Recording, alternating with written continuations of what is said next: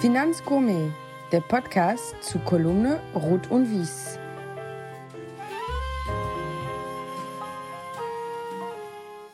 Liebe Podcast-Freunde, nach dem tollen Erfolg, den wir mit Berghaus und Zieh zum Sonderpodcast über Wein hatten, legen wir jetzt direkt den nächsten Sonderpodcast nach.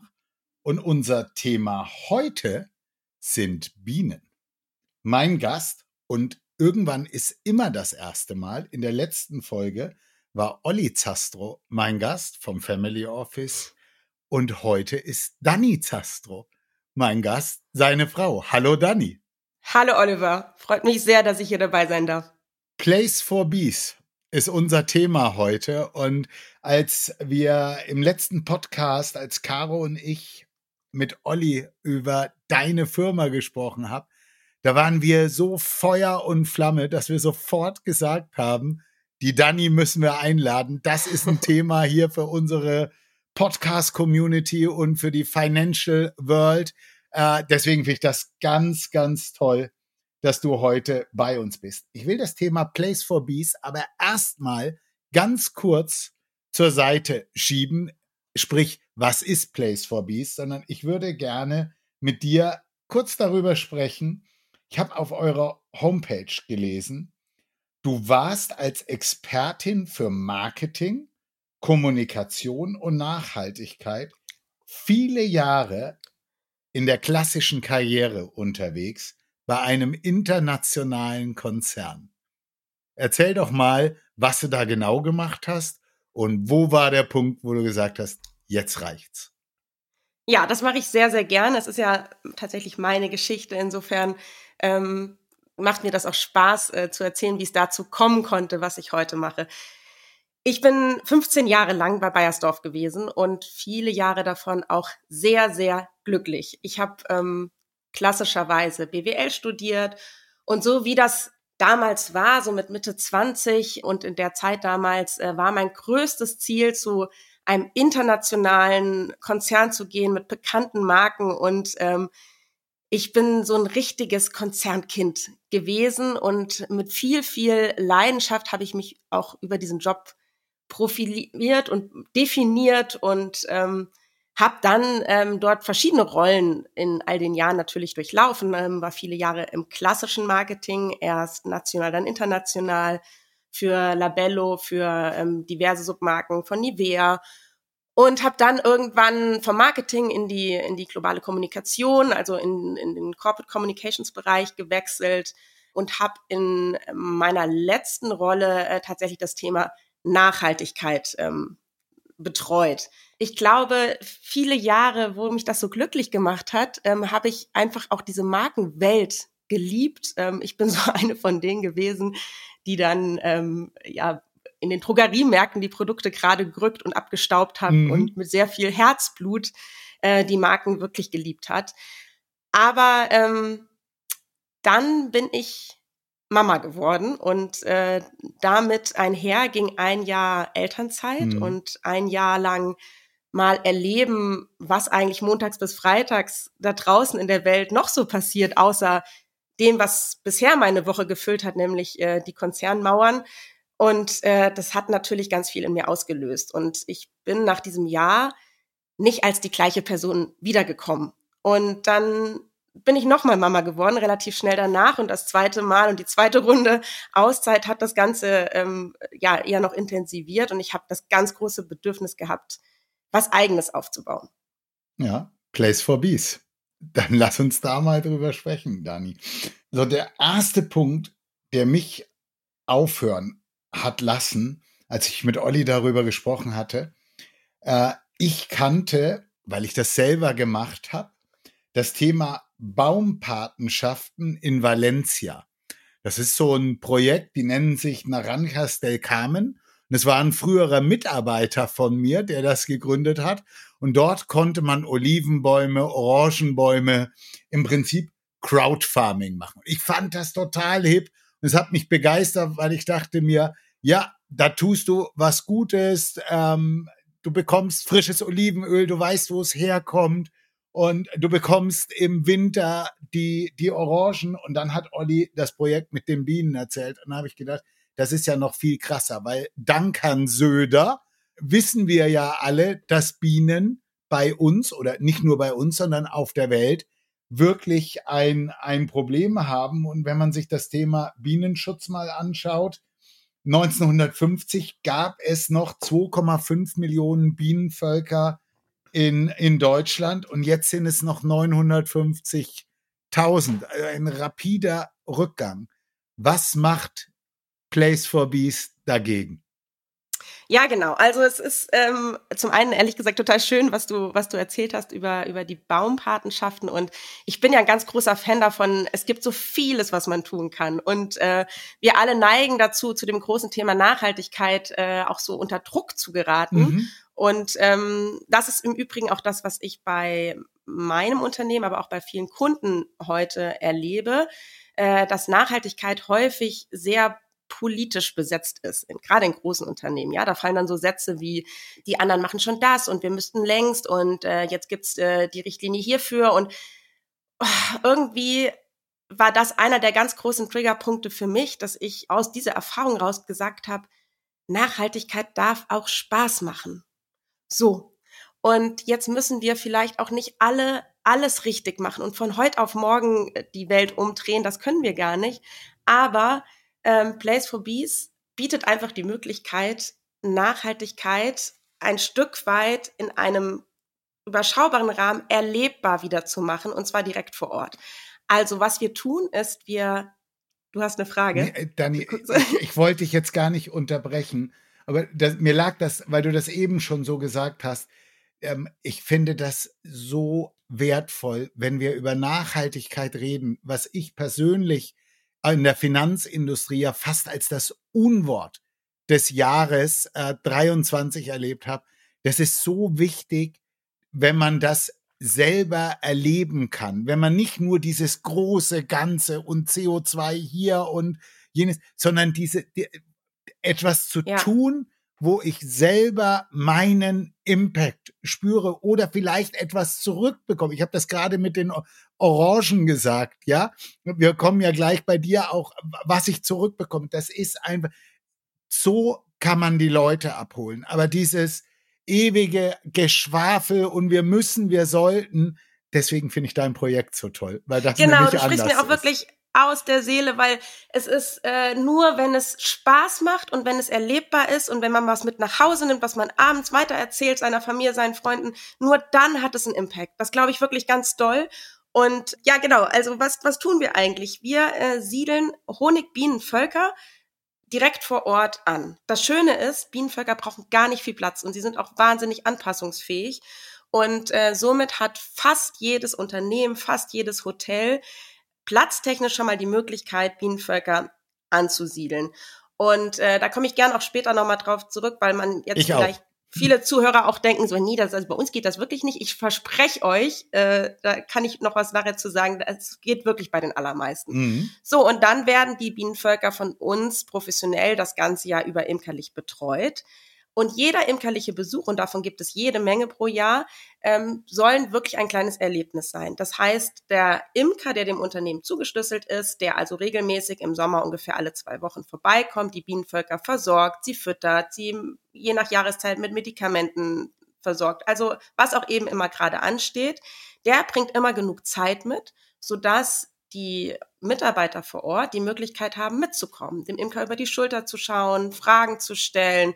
Wir haben immer einen Schwung Imkerhüte dabei, dann werden lustige Selfies gemacht und man äh, zieht mal zusammen die Waben hoch, man sucht zusammen die Königin, man sieht, wie eine kleine Biene schlüpft. All das sind kleine Momente, die aber gespickt werden mit ganz viel Wissensaufbau. Das heißt, ähm, das Ziel soll nicht sein, dass jeder jetzt selber anfängt zu imkern. Es ist nämlich sehr viel aufwendiger und mit sehr viel Verantwortung verbunden, als man vielleicht so denkt. Aber ein gewisses Grundwissen über die Bienen, die nämlich das drittwichtigste Nutztier der Welt sind, neben Schwein und Kuh übrigens, ähm, und die mit ihrer Bestäubungsleistung für einen Großteil unserer Lebensmittelproduktion zuständig sind. Ein gewisses Grundwissen und eine gewisse Wertschätzung für diese Tiere ist ganz, ganz, ganz wichtig. Und das schaffen wir eben, indem wir die Bienen dahin bringen, wo die Menschen sind und dort vor Ort das Projekt wirklich das ganze Jahr über erlebbar machen. Und wenn die Leute jetzt wirklich mal sagen, wir haben heute so viel zu tun, hier ist, hat keiner Zeit und Luft und Raum, dann geht der Imker durch, versorgt die Tiere und geht wieder. Also es ist nicht zwingend nötig, dass wir Unterstützung vor Ort mhm. brauchen. Wir können das Projekt mhm. komplett autark managen. Aber wie gesagt, das Angebot ist immer da, dabei zu sein. Zwei Fragen, Dani. Du sprichst immer von wir. Also ich verstehe, da gibt's Imker, da gibt's dich. Jetzt habe ich verstanden, du warst bei Bayersdorf. Ich habe Marketing, Karriere und so weiter. Was hast du denn mit Bienen zu tun? Stimmt, da haben wir irgendwie jetzt was, was ausgelassen, ne? Also Aber zumindest interessiert es mich. ja, das stimmt. In der Zeit, wo ich also gemerkt habe, oh, dieses ganze und äh, Konzernthema ist nicht mehr, berührt mich nicht mehr so sehr, wie ich das brauche. Ich bin ein Mensch, ich, ich funktioniere nur gut, wenn ich wirklich für etwas brenne. Das spüre ich jetzt auch wieder. Das ist mir so ein bisschen verloren gegangen auf auf nach, nach den vielen Jahren dann eben auch in der Doppelrolle als Mutter und mit einem Perspektivwechsel im Hintergrund. Und in dieser Zeit habe ich etwas für mich gesucht, was mir wieder dieses ja dieses dieses Interesse bei mir weckt. Und da ich das in dem Job in der Zeit nicht gefunden habe, habe ich berufsbegleitend ähm, eine Ausbildung zur Imkerin gemacht. Das hat damals auf riesengroße Gegenliebe bei meiner Familie gestoßen. Berufstätig mit zwei kleinen Kindern. Äh, du kannst dir vorstellen, wie Olli, mein Mann, den du ja nun auch schon kennengelernt hast, Juhu geschrien hat, als ich dann die Samstage immer meine Gummistiefel angezogen habe und äh, auf die Koppel gefahren bin zu meinen Imkerkursen. Ähm, damals habe ich gedacht, das ist einfach ein neues Hobby. Ich habe bei weitem nicht so weit denken ja. können, was heute draus geworden ist. So, also so bin ich zur Imkerei gekommen und dann, und ich glaube, in jeder Gründungsgeschichte gibt es dann diesen Moment, wo man sagt, und zufällig äh, hatte ich dann das Glück, in diesem Fall, in meinem Fall, äh, Björn zu treffen. Björn ähm, ist mein Mitgründer von Blaze for Bees mhm. und ähm, ein ganz, ganz, ganz großartiger, junger, moderner Imker, der ähm, ursprünglich übrigens aus dem Banking-Bereich kommt, hier in Hamburg, und ähm, eine ähnliche Erfahrung wie ich ein bisschen vorher gemacht hatte, nämlich vermeintlich als Hobby mal in die Imkerei reingeschnuppert hat und dann so eine Begeisterung empfunden hat, dass er tatsächlich seine Bankkarriere hinter sich gelassen hat, eine konventionelle Imkerei, also auf Honigproduktion ausgerichtete Imkerei gegründet hat, relativ zügig hier in Hamburg äh, damit die größte Berufsimkerei ähm, der Hansestadt aufzubauen so, und dann gab er eben Imkerkurse. Ich war in seinem Kurs, wir lernten uns kennen und äh, freundeten uns auch an. Und ich sagte dann irgendwann zu ihm, du, jetzt hast du so viele Bälle in die Luft geworfen mit der Imkerei und was meinst du, wo geht die Reise hin? Wie könnte die Zukunft aussehen? Und ähm, dann sagte er, du, diese Geschichte mit Unternehmen etwas aufzubauen, äh, das ist eigentlich, das macht total Sinn und das hat total Zukunft. Nur mir fehlt einfach komplett der ganze Vertriebs- und Marketing, das Know-how dafür und, da und so weiter. Du. Und da kam ich ins Spiel. Und von dem Moment an, wo wir ähm, einen sehr langen Abend, eine halbe Nacht irgendwie dann so in diese, dann kommt man ja in so eine Euphorie der, der Gründungsidee. Ähm, von diesem Abend, der wirklich sehr, ja, bahnbrechend war, äh, vergingen dann auch nur noch fünf Monate, bis ich ähm, Bayersdorf verlassen hatte und wir beim Notar saßen und Place for Wies gegründet haben. Dani, dann lass es uns doch mal so machen. Ich habe ein Unternehmen, ich bin beteiligt an einem Unternehmen in Augsburg und ich finde es jetzt total spannend. Wir haben Räumlichkeiten. Mhm. Lass uns doch mal einfach durchgehen, wie läuft so ein, so ein Ding ab? Ich melde mich bei euch oder akquiriert ihr mich? Das ist mal die erste Frage. Sprecht ihr an oder werdet ihr angesprochen? Naja, beides, ne? Also ganz am Anfang haben wir natürlich erstmal, vor allem hier in Hamburg, in die Unternehmen reingehorcht, wo wir in irgendeiner Form schon eine Einflugschneise hatten. Das mhm. ist ja ganz klar, so fängt man ja an. Mhm. Und mittlerweile, wir sind jetzt ähm, zwei Jahre am Markt, äh, hat sich schon ganz gut gedreht. Also es äh, kommt jetzt schon sehr viel ähm, auf uns zu. Das ist ein ganz schönes Gefühl. Also, Augsburg, ich komme auf dich zu und sag, boah, das hätte ich ganz gerne für meine Mitarbeiter. Was sind die Downfalls oder die Pitfalls? Was müssen wir machen? Mhm. Wie läuft das? Genau, also ähm, im allerbesten Fall kommst du auf mich zu und sagst, oh, wir haben hier ein bestimmtes Budget, ähm, wir wollen was Gutes tun, wir wollen uns im Nachhaltigkeitsbereich engagieren und wir haben da so die Idee mit den Bienen. Das ist einfach immer schon mal eine gute Voraussetzung. Mhm. Und dann telefonieren wir erstmal oder ich komme in Augsburg jetzt nicht, aber hier in Hamburg vielleicht einfach erstmal vorbei und äh, wir schauen uns vor allem den Standort an, ja, dass wir einfach gucken, ist der Standort aus verschiedenen Gesichtspunkten geeignet, aus, aus einer imkerlichen Sicht, aus ähm, wie ist es für die Mitarbeiter, denn äh, man muss ja auch sagen, Bienen anzusiedeln mit dem Wunsch, es auch erlebbar zu machen, bedeutet natürlich auch eine gewisse Nähe zu den Tieren. Mhm. Und ich kann aus voller Überzeugung sagen, dass man Bienen wunderbar mitten zwischen Menschen etablieren kann. Wir haben Projekte auch mittlerweile an Schulen, an Kindergärten. Wir haben sehr, sehr viel Erfahrung und ähm, das ist kein Problem. Nichtsdestotrotz müssen wir natürlich auch Rücksicht nehmen auf ähm, Menschen, die einfach eine gewisse ähm, die das einfach nicht wollen. Ja, deswegen suchen wir immer einen Standort, der äh, es möglich macht, wirklich dicht ranzukommen, aber nicht jeden Mitarbeiter dazu zwingt. Okay. Was ist denn, wenn du jetzt zu uns kommst und sagst, der Standort, der geht gar nicht? Suchst du dann mit uns ja. woanders? Es gibt ja bestimmt auch mal, dass ihr einfach sagt, ja. nee, das passt nicht. Wird dann ein anderer Standort gesucht oder bin ich dann raus? Nein, genau. Also es, es sagen wir mal so, es, äh, raus bist du niemals. Es ist so, dass das wirklich ganz selten vorkommt.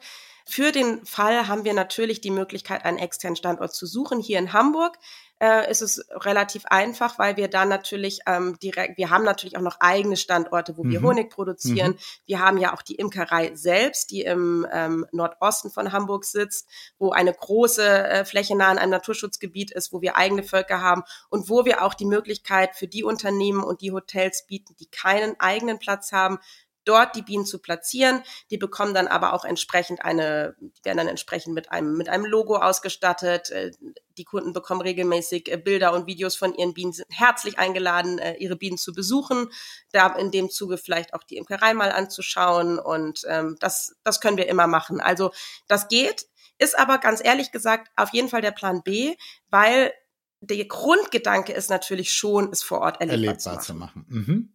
Gut. Okay ich habe einen Standort und du, und du findest den Standort gut. Wie viele Bienenvölker bekomme ich denn dann? Ja, genau. Ich habe auch gerade mal überlegt, vielleicht weiß jetzt auch nicht jeder Zuhörer, wie eigentlich so ein Bienenvolk lebt. Also man muss sich das bitte so vorstellen, wie eine, also die leben in einer Holzkiste, die ähm, ein Maß hat. Ähm, ich sage immer wie ein Bistrotisch. Björn, mein Partner, der als Mann da eine bisschen andere äh, Herangehensweise hat, sagt immer wie eine Gehwegplatte. Okay.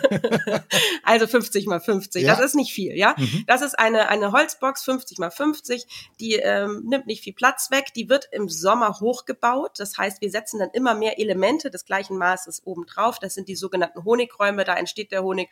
Und im Herbst werden die wieder abgebaut. Und der Grundstock, diese kleine Kiste, die verbleibt dann tatsächlich über den Winter das ganze über beim Kunden. Nur damit man mal so eine kleine visuelle Vorstellung hat.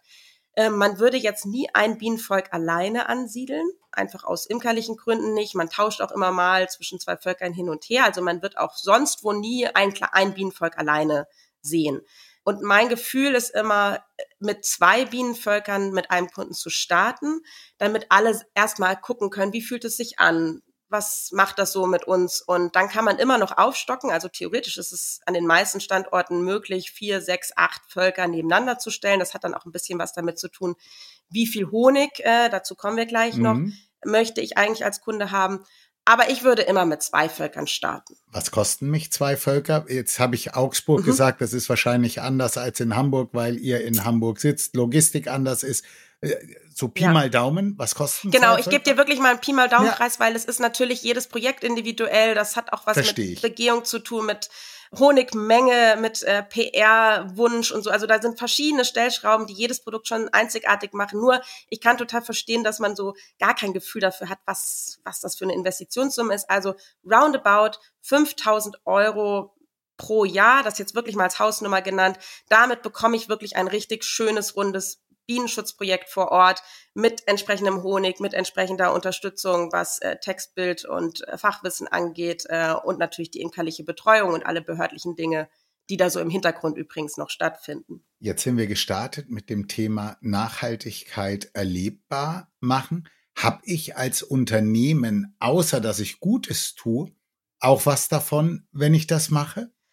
Du hast zum Beispiel den Honig, ja, das ist natürlich äh, für ganz viele äh, Kunden ein großer Punkt. Und ähm, wir sagen immer, also wir haben eine sehr ökologische Art und Weise, wie wir imkern. Das heißt, bei uns geht es nicht um Honigmaximierung, sondern vor allem das Tierwohl steht im Vordergrund und wie man das sich auch aus dem Nutztierbereich in anderen landwirtschaftlichen Zweigen kennt und vorstellen kann, ist es schon so, dass in dem Moment, wo du guckst, dass es den Tieren maximal gut geht, der Ertrag jetzt nicht der größte ist. Das heißt aber trotzdem, dass du bei uns äh, ungefähr 20 Kilo Honig pro Volk pro Jahr bekommst. Bei zwei Völkern reden wir also von plus minus 40 Kilo. Ähm, das entspricht ungefähr 160 äh, schon recht großen Gläsern. Ja. ja, das nur mal so als Hausnummer, womit man da so rechnen kann. So und was wir dann natürlich ähm, auch noch mal einmal uns auf der Zunge zergehen lassen müssen, ist, dass jeder Honig äh, damit auch ein wirklich wahnsinnig individuelles Produkt ist, ja, weil die die Bienen fliegen ungefähr einen Umkreis von drei Kilometern. Das heißt, äh, in dem Glas Honig, was dabei entsteht, ist wirklich die Natur im Umkreis um dein Unternehmen abgebildet. Und das ist natürlich unglaublich individuell. Dani, jetzt kommen ganz viele Fragen, weil du bist ja beim Finanzgourmet. ich, ich bringe jetzt mal Finanz und Gourmet alles unter, unter einen Deckel. Du hast also die Finanzseite hast du ja super beleuchtet, weil ich weiß jetzt, was es kostet und ich habe eine Idee über die Rendite. Ich selber komme ja aus der Weinwelt und in der Weinwelt ist es ja auch so, ein Weinberg, der besonders viel Trauben hat, liefert zwar viel Wein, aber in der Regel keinen guten Wein, sondern eher schlechteren Wein. Also muss ich Ertrag ja. minimieren. Gleiches mhm. macht ihr. Kann man das äh, übersetzen aus der Weinwelt in die Honigwelt, dass der Honig besser wird, wenn man Minimierung, Ertragsminimierung betreibt? Also äh, Gewissermaßen ja. Ich meine, es ist natürlich so, dass zum Beispiel, also es führt jetzt schon relativ weit ins Imkerliche rein, aber zum Beispiel ähm, werden Bienen ähm, in der Winterzeit in dem Moment, wo ich den Honig maximiere, muss ich die Bienen mehr mit Ersatzstoffen füttern. Ja, also wenn ich ihnen allen Honig wegnehme, den sie ja nicht für uns Menschen produzieren, sondern für sich als Winterfutter, mhm. wenn ich ihnen den aber komplett wegnehme, weil ich den Ertrag maximieren möchte, dann muss ich die Bienen komplett mit einem Ersatzstoff füttern. Und das ist natürlich qualitativ nicht so wie der Honig, den sie selber generiert haben das ist jetzt wirklich relativ grob gesprochen, nur um es einmal verständlich Verstanden. zu machen. Und dementsprechend, ja, es ist absolut gut, ein guter Vergleich, den du da ziehst, dass man sagen kann, in dem Moment, wo ich bereit bin, auf eine Ernte zu verzichten in der Quantität, bekomme ich eine, eine höhere Qualität. Dann letzte Frage zu dem Themenkomplex. Ich bin totaler Fan von Lavendelhonig. Ja. Mhm. Ähm, wenn ich jetzt in Hamburg äh, an verschiedenen Standorten verschiedene Bienenvölker habe. Das eine ist waldnah, das andere ist wiesennah. Das heißt, eure Firmen, mit denen ihr arbeitet, da hat ja keiner, das ist, jeder hat einen absolut individuellen Honig, korrekt? Ja, ja, das ist tatsächlich so. Jetzt muss man natürlich sagen, ähm, ist die Natur im Norden von Hamburg jetzt nicht eine komplett andere, ja. ja. als im Süden von Hamburg. So ist es nun auch nicht. Wir haben aber übrigens über, allein über Deutschland gerechnet, äh, sieben verschiedene Klimazonen, ja. Das mhm. ist auch im Übrigen kleiner, kleiner äh, Lifehack an der Stelle äh, für alle, die ähm, auch vielleicht im Privaten was für die Bienen tun wollen. Da gibt es ja immer diese Blühmischungen, ja, oder diese im, im, im ja. Gartencenter, im Baumarkt. Äh, das ist auch super schön. Da bitte aber auch drauf achten.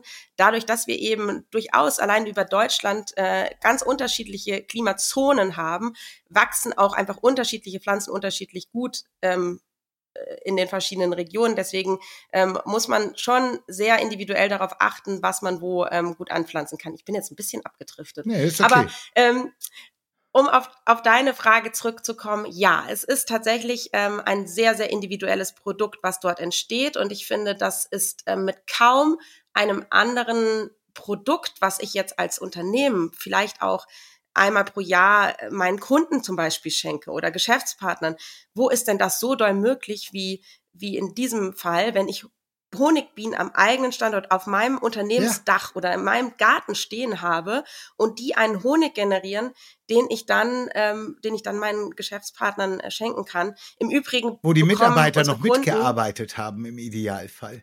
Ja, ganz genau, genau, ja. ganz genau. Und und dann muss man eben auch sagen, äh, das ist natürlich auch ein eins meiner Herzensthemen, weil ich eben aus dem Marketing komme. Natürlich bekommt auch jeder Kunde ein richtig tolles individuell designtes Produkt. Ja, also der Honig wird von uns ähm, äh, hier regional verarbeitet, abgefüllt in Gläser.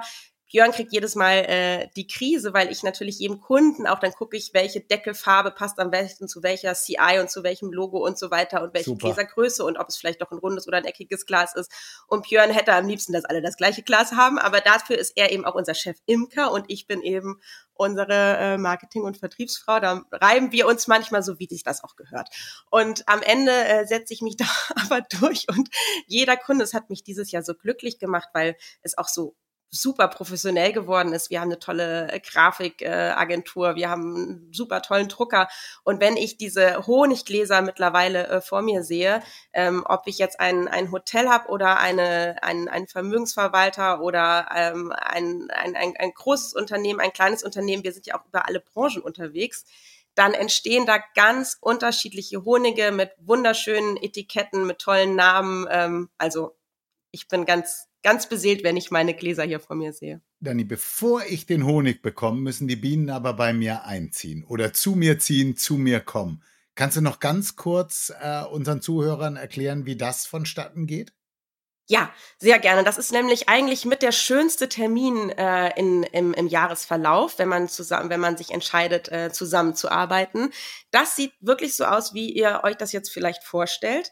Ähm, Björn oder ich oder unser Team ist ja am Wachsen. Also jemand, der dann eben auch für das Unternehmen zuständig ist, kommt tatsächlich mit den Kisten an, so früh wie möglich morgens, weil ähm, wir müssen die Bienen, die ja schon vorher in dieser Kiste wohnen, äh, wir müssen diese Kisten verschließen über Nacht, damit auch alle Bienen mit auf die Reise gehen. Ja, wenn wir jetzt irgendwann tagsüber aufbrechen und äh, die Hälfte ist gerade ausgeflogen, dann kommen die wieder und ihr Haus ist weg.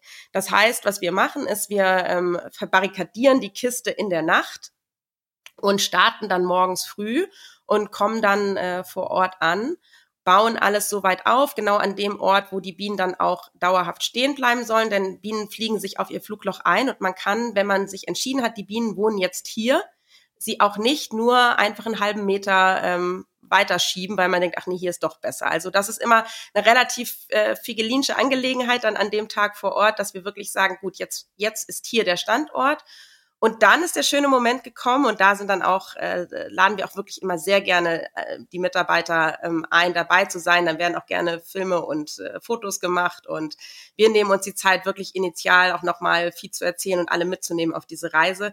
Und dann ähm, wird das Flugloch geöffnet und äh, die Bienen fangen an, rauszufliegen wow. in immer größeren Kreisen, ihr, ihre neue Umgebung, ihr neues wow. Zuhause kennenzulernen. Und das sind also das ist einer von vielen Momenten, die wirklich berühren. Und es ist ohnehin so, ich glaube, du spürst es auch, das, was Björn und ich individuell erlebt haben, diese Faszination für die Bienen, die erleben wir tatsächlich auch bei ganz vielen Kunden. Es gibt so viele Einzelheiten, die man, die man kennenlernt, wie Bienen in einem Volk organisiert sind, wie sie miteinander kommunizieren, wie sie auch in, im Sinne einer, einer, eines ganzen Organismus denken. Das, da kann man einfach nur demütig davor stehen und sehr, sehr viel lernen.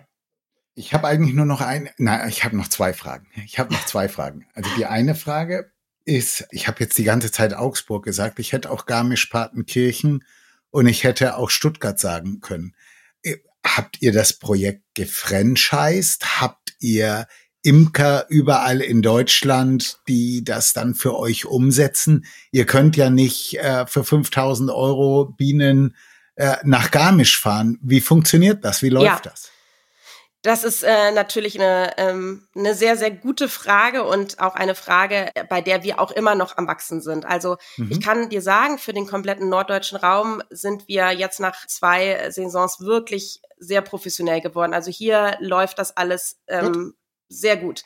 Ähm, alles darüber hinaus ist ein Stück weit ein Herantasten. Mhm. Wir sind ähm, seit diesem Jahr in, in, in Köln und Düsseldorf unterwegs und da läuft es genauso, wie du sagst. Ja, also wir haben Imker vor Ort, die die Kunden betreuen. Ähm, das setzt für uns intern voraus, dass wir ähm, Leute finden, die so imkern, wie, wie wir das auch tun. Ich hatte ja vorhin schon erzählt, wir haben einen sehr hohen Anspruch an die Art und Weise, wie wir imkern und dieses das Tierwohl einfach bei uns wirklich im Mittelpunkt steht.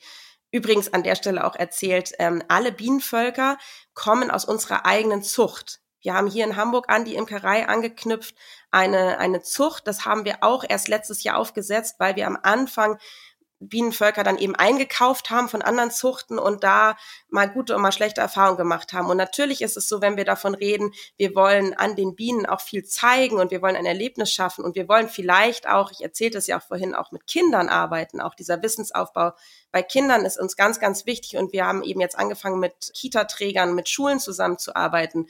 Wir haben übrigens auch zwei ganz wunderbare Seniorenheime. Das ist nochmal eine das wäre nochmal eine Podcast-Folge für sich wert. Das ist nämlich auch eine tolle Geschichte. Ja, aber, aber ähm, Dani, äh, mit Seniorenheim bin ich vorsichtig, seitdem Ollis Porsche vor einem Altersheim geklaut wurde. Das hatten wir in der letzten Folge. Also da bin ich jetzt neuerdings ganz alerted. Das ist jetzt aber, das ist jetzt aber nicht bestätigt, dass es da einen Zusammenhang gibt. Gut. Na gut, also ich, ich wollte auf jeden Fall sagen, in dem Moment, wo wir die Bienen bewusst ja zu den Menschen bringen wollen, müssen wir natürlich sicherstellen, dass wir mit Bienen arbeiten, die wirklich entspannt sind. Ja. Und da kann man Zucht technisch und genetisch einfach schon sehr, sehr viel beeinflussen. So, und deswegen äh, an der Stelle einmal gesagt, alle Bienenvölker kommen aus unserer eigenen Zucht und ich kann mit gutem Gewissen sagen, unsere Bienen sind wirklich tiefenentspannt. Und das äh, kann man dann auch wunderbar machen. Ähm, so, und wenn wir jetzt in andere Regionen gehen, dann müssen wir natürlich bestimmte Dinge einfach imkerlich sicherstellen, dass eine sehr ökologische Art ist zu imkern, dass die Bienen eine gute Qualität haben und so weiter. Und dass es einfach auch Leute sind, die auch gerne eben, äh, die man auch gut in Unternehmen, auf Unternehmen loslassen kann, ja, um es mal ganz klar sozusagen. Und das setzt uns natürlich von Region zu Region unter bestimmte, also eine gewisse Herausforderung. Wir erleben aber, dass es gut funktioniert. Das heißt, wenn jetzt ein, ein Kunde sich aus einer Region meldet, wo wir noch nicht ähm, vertreten sind, dann machen wir uns mit dem, dann machen wir uns einfach auf die Suche und äh, an aller Regel finden wir dann auch dort eine, eine gute Zusammensetzung. Wie gesagt, NRW und Hamburg, Hannover, ähm, alles Ostsee, Nordsee hoch ist bereits äh, schon etabliert. Berlin und München ähm, ist dabei aufgebaut zu werden. Und so puzzelt sich das zusammen. Vielleicht an der Stelle ähm, für alle, die jetzt Interesse bekommen haben, ein Hinweis, was das Timing angeht. Ähm, wir reden natürlich naturgemäß von einem sehr saisonalen Geschäft. Das heißt, ähm, im Idealfall werden neue Bienenvölker angesiedelt im Frühjahr im März, April, Mai. Äh, wenn man jetzt im Winter schon anfängt zu sprechen, den Standort begutachtet, ähm, sich vertraglich ähm, auf bestimmte Dinge festlegt, dann haben wir natürlich einen tollen Vorlauf, um auch das ganze Setup so aufzubauen, dass es dann im Frühjahr auch gut losgehen kann. Das ist sozusagen, jetzt gerade ist der ideale Zeitpunkt, um neue Projekte anzugehen. Jetzt ist ja auch die Zeit, wo Chefs ihren Mitarbeitern manchmal Geschenke machen. Das kann man, will hier keine Werbung machen. Dani, letzter Punkt für dich. Ähm, du hast eben schon einen schönen Lifehack gemacht. Äh, du bist beim Finanzgourmet. Wenn die Leute Honig kaufen gehen, worauf sollen sie achten? Äh, bitte möglichst darauf achten, was hinten bezüglich der Herkunft draufsteht. Also wenn da, wie so häufig gerne draufsteht, Honig aus EU und Nicht-EU-Ländern, ja, das steht bei 80 Prozent aller Honige im Supermarkt drauf, dann ist es wirklich sehr, sehr, sehr wild zusammengemischt, um es mal vorsichtig auszudrücken. Also wenn man auf Qualität achtet, dann im besten Falle wirklich regional einkaufen und ähm, sonst eben zumindest schauen, dass es nicht irgendwie eine wilde Mischung, was alles zulässt, äh, drin ist. Und ansonsten äh, ähm, als Gourmet kann ich dir da sagen, es ist total spannend, was es für viele ähm, Geschmacksvorlieben äh, bei Honig gibt. Ja, das fängt an mit gerührt oder klar oder eher dunkel oder hell oder ähm, crunchy oder also das ist auch für mich total spannend. Äh, viele lieben ja auch den Honig äh, direkt aus der Wabe, essen die Wabe mit. Andere finden das ganz furchtbar. Also es ist sehr, sehr, sehr vielseitig im Honigbereich, wer da was gerne mag. Bleibt mir jetzt eigentlich nur noch zu sagen an unsere Zuhörer, weil Nachhaltigkeit ist in der Finanzindustrie ja nach wie vor mehr als groß geschrieben. Äh, ich finde das Projekt so unglaublich toll. Ich würde mir wirklich wünschen, dass viele sich bei Place for Bees bei dir melden und ihr viele neue Kisten bundesweit aufstellen könnt und dass dieses Projekt wirklich wirklich wächst. Hast du noch was, Dani? Was du dem Publikum mitgeben möchtest?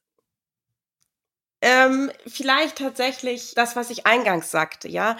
Setzt euch nicht zu sehr unter Druck bei aller Größe und bei aller Ernsthaftigkeit äh, des großen, großen Themas und der großen Aufgabe, die wir in der Welt äh, haben. Es darf auch Spaß machen. Nachhaltigkeit darf Spaß machen. Und lasst uns versuchen, wieder ein bisschen mehr Leichtigkeit da reinzubringen. Von mir wird immer erwartet, dass ich eine Weinempfehlung am Ende gebe. Und was liegt näher als Kölner, wenn man über Met spricht? Met ist aber eigentlich ja bekannterweise ein Brötchen mit, äh, mit Schweinehack drauf und Zwiebeln. Es gibt aber auch den Met, den sogenannten Honigwein. Und das ist ein alkoholisches Getränk aus Honig und Wasser. Und äh, da kommen verschiedene Gewürze rein, Früchte und Fruchtsäfte. Ich habe es zweimal probiert. Meines ist es nicht. Ich nehme den Honig lieber auf ein Brötchen mit lecker Frischkäse drunter. Das macht mir deutlich mehr Freude. Äh, aber wer es probieren will, der soll. Dani, ganz, ganz lieben Dank dass du das möglich gemacht hast, heute hier reinzukommen, weil wir wissen ja vom Olli, dass ihr im totalen Umzugsstress seid. Das ja, hat er ja erzählt und deswegen hat mich das wirklich gefreut, dass wir das so kurzfristig hinbekommen haben. Aber alle, die die Sendung oder die Folge jetzt mit Olli hören, die werden mit Sicherheit sagen, oh, dieses Bienenprojekt, da möchte ich mehr zu wissen. Deswegen haben wir das jetzt auch direkt dazwischen geschoben und äh, super, dass du es gemacht hast und herzlichen Dank. Sehr, sehr, sehr gerne. Und im Übrigen, ich mag auch kein Met. Eine Sache will ich unbedingt noch loswerden. Ich möchte ein ganz großes Danke sagen. Danke an den größten Fan von Place for Bees. Das ist nämlich mein Mann Olli, den ihr ja auch schon kennengelernt habt. Ohne den wäre das Ganze nicht möglich. Der hält mir hier so oft den Rücken frei und ist äh, tatsächlich äh, mit genauso viel Herzblut dabei, wie ich es bin. Und äh, danke, Olli. Ohne dich gäbe es Place for Bees nicht. Und ich bin gespannt auf alles, was noch kommt. Dani, da kann ich nur zu sagen, als wir den Podcast mit Olli aufgenommen hatte, der hatte strahlende Augen, als ich ihn auf das Thema angesprochen hat, weil er hat überhaupt nicht damit gerechnet. Äh, ja, der liebt dein Projekt. Der liebt dich und dein Projekt, definitiv. Sehr gut. So, liebe Podcast-Freunde, äh, Ende November, Ende der zweiten Staffel. Diese Sonderfolge, die wir jetzt heute aufgenommen haben, ist quasi die letzte Aufzeichnung in 2023. Wir haben Ende Dezember, kurz vor Weihnachten, noch einen very special Guest, der auch nicht genannt wird. Und ihr werdet diesen dann zwischen den Tagen äh, in einer Folge, die ich gemeinsam mit der lieben Caro Zeikas aufnehme, äh, euch anhören können. Und dann geht's im neuen Jahr weiter. Aber jetzt mache ich erstmal Pause und ein wenig Urlaub. Ciao.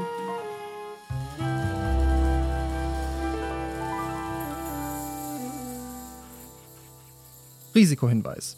Sämtliche Inhalte dieses Podcasts dienen ausschließlich der Wissensvermittlung und Unterhaltung. Es handelt sich dabei weder um Anlageberatung noch um Empfehlungen zum Kauf oder Verkauf bestimmter Finanzprodukte. Was du mit deinem Geld machst, entscheidest alleine du.